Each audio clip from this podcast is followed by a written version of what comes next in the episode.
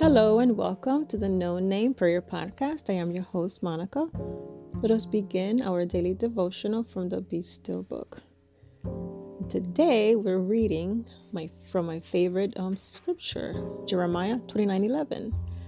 For I know the plans I have for you, says the Lord. Plans for welfare and not for evil, to give you a future and a hope. God has a plan for your life.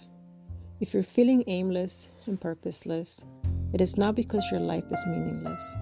It's because you haven't yet heard what God desires most for you. In one sense, God has a plan for all of mankind. This plan is for us to glorify Him. Not because He needs an ego boost, God doesn't need anything, but because He knows that we are made to worship not to be worshiped. Anytime we put ourselves on the pedestal or others put us there, we are sure to disappoint. Being saturated with attention and glory can become addictive.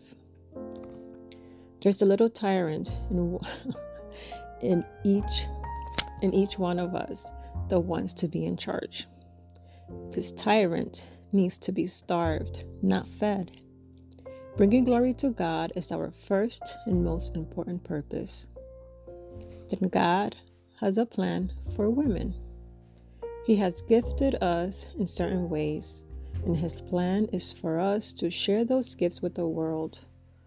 Our ability to nurture, create beauty, bring life, and share a spirit of graciousness is something to be celebrated, not squelched.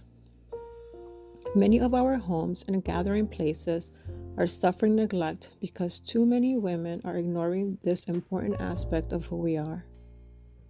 We do not achieve equality with men by being exactly what they are. We achieve equality when our unique feminine gifts are equally valued as the ma- masculine ones. God has also given each of his children spiritual gifts these are given to us for the benefit of others. When we discover our spiritual gifts and the needs in the world that we care about passionately, we are well on our way to discovering our specific calling. But if we take our gifts and focus on how we can use them to benefit ourselves, God's plan for our lives will remain elusive. God's plan for us is always good.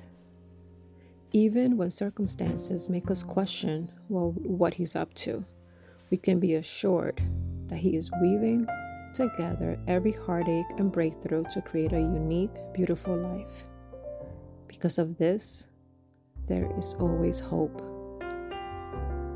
Dear Lord, may I take the time to ask you what your plan is for my life and to check my motives with my current pursuits. Am I doing what I'm doing for my own glory or for yours? Amen.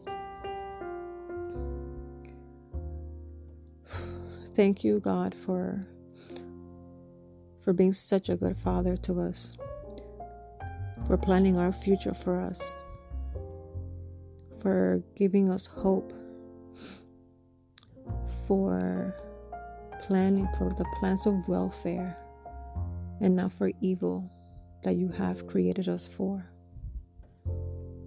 We ask you to help us understand our purpose. Lord, what are my gifts, Lord?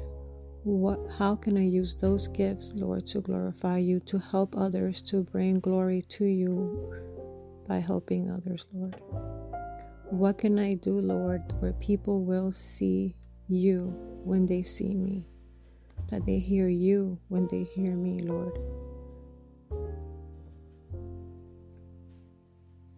I pray that you receive the answers you are looking for, that you continue to rely on Him to tell you, to let you know, to put those those thoughts, those to that drive in your heart, all what it is that He wants for you, from you. In Jesus' name we pray. Amen. Hope you have a wonderful day.